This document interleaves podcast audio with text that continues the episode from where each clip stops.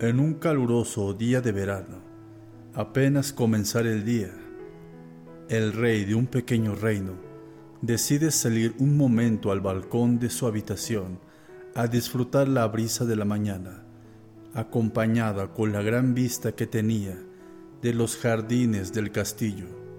En ese momento, el rey se dio cuenta que algo no estaba bien en el jardín. Se dio cuenta que los árboles, los arbustos e incluso las flores no estaban en buenas condiciones. Casi pareciera que estaban agonizando. Fue entonces que decidió bajar él mismo a ver qué estaba pasando en los jardines y tratar de descubrir qué es lo que estaba pasando. Primero, decidió ir donde se encontraba el gran y robusto roble y preguntarle el por qué se encontraba en tan malas condiciones. El roble simplemente le dijo que se encontraba decaído porque no podía ser tan alto como el pino. Un poco sorprendido por la respuesta, continuó con su recorrido, y entonces se encontró con el majestuoso pino. Lo halló bastante decaído, y según el pino, él no podía dar uvas como los viñedos, que él lo sabía y que ese hecho lo deprimía bastante. Continuó con su caminata hasta encontrarse con los viñedos que se encontraban muy marchitos y según estos se encontraban en esa situación porque sabían que no podían florecer como el rosal. Entonces decidió preguntarle al rosal por qué se encontraba así y éste lloraba porque sabía que nunca podría ser tan alta y tan sólida como el roble. El rey se encontraba un poco triste de saber los diversos motivos del por qué los habitantes de su jardín se encontraban tan tristes y tan decaídos. Fue entonces que encontró una curiosa planta que no había notado antes.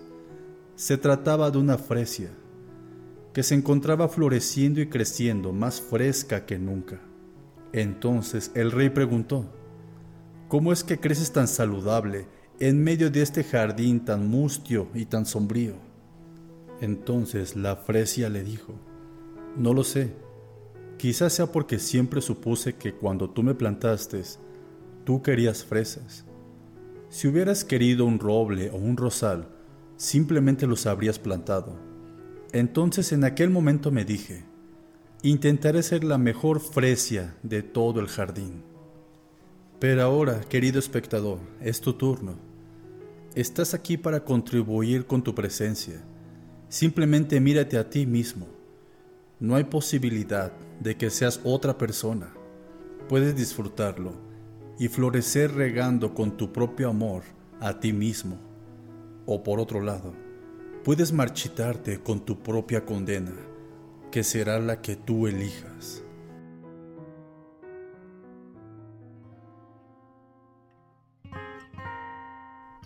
Esta es la historia de un hombre al que yo definiría como buscador.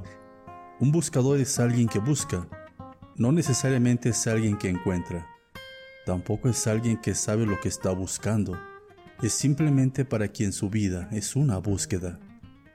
Un día un buscador sintió que debía ir hacia la ciudad de Camir.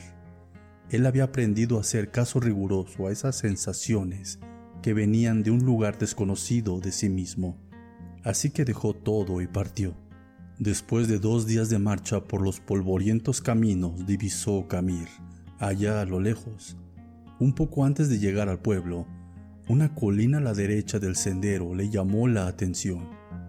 Estaba tapizada de un verde maravilloso y había un montón de árboles, pájaros y flores encantadoras. La rodeaba por completo una especie de valla pequeña de madera lustrada. Una portezuela de bronce lo invitaba a entrar. De pronto sintió que olvidaba el pueblo y sucumbió ante la tentación de descansar por un momento en ese lugar. El buscador traspasó el portal y empezó a caminar lentamente entre las piedras blancas que estaban distribuidas como al azar. Entre los árboles, dijo que sus ojos eran los de un buscador. Quizás por eso descubrió, sobre una de las piedras, aquella peculiar inscripción que decía: Abedul Tareh vivió 8 años 6 meses, 2 semanas y 3 días. Se sobrecogió un poco al darse cuenta de que esa piedra no era simplemente una piedra, era una lápida. Sintió pena al pensar que un niño de tan corta edad estaba enterrado en ese lugar.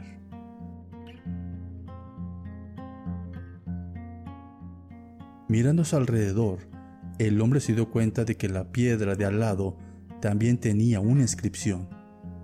Él se acercó a leerla y esta decía: Yamar Calib. Vivió 5 años, 8 meses y 3 semanas. El buscador se sintió terriblemente conmocionado. Este hermoso lugar era un cementerio y cada piedra una lápida. Todas tenían inscripciones similares, un nombre y el tiempo de vida exacto del muerto. Pero lo que contactó con más espanto fue comprobar que el que más tiempo había vivido apenas sobrepasaba los 11 años. Embargado por el dolor terrible, se sentó y se puso a llorar. El cuidador del cementerio pasaba por ahí y se acercó.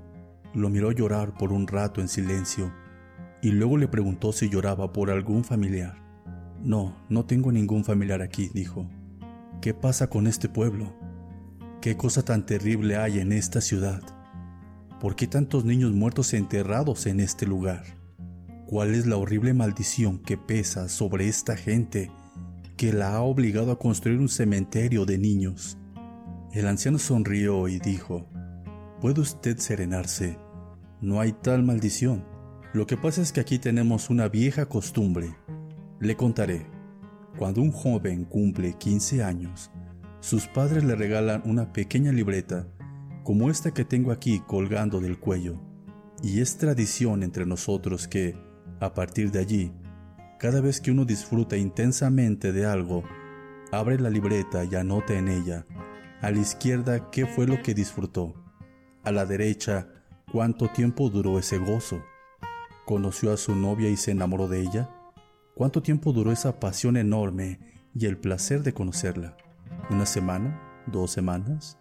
3 semanas y media, y después la emoción del primer beso. ¿Cuánto duró? El 1.5 minutos del beso, 2 días, 1 semana, y el embarazo, el nacimiento del primer hijo, y el casamiento de los amigos, y el viaje más deseado, y el encuentro con el hermano que vuelve de un país lejano. ¿Cuánto duró el disfrutar de estas situaciones? ¿Horas? ¿Días? Así vamos anotando en la libreta a cada momento, pero cuando alguien fallece, es nuestra costumbre abrir la libreta y sumar el tiempo de lo disfrutado, para escribirlo sobre su tumba, porque ese es, mi amigo, para nosotros, el único y verdadero tiempo vivido.